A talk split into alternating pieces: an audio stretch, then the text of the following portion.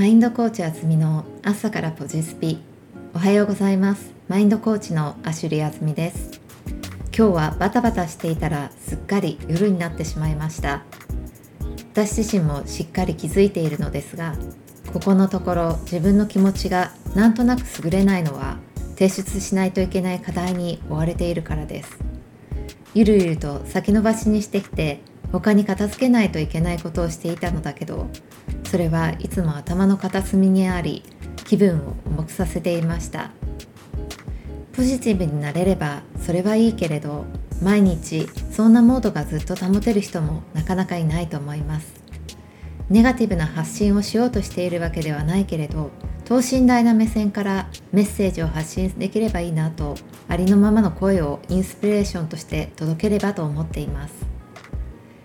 逃げずに向き合う。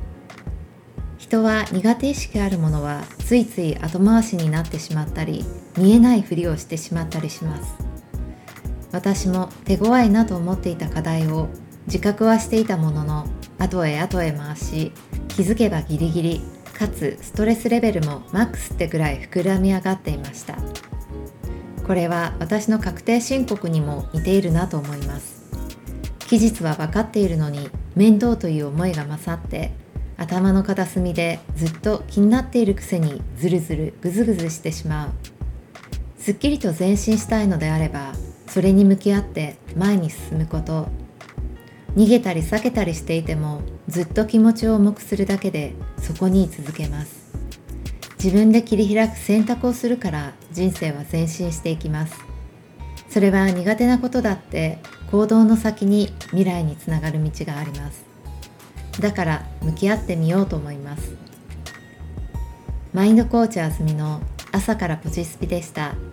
ツイッターアカウントアットマークインフィニテアンダーバーワールドでコメントご質問などお待ちしています。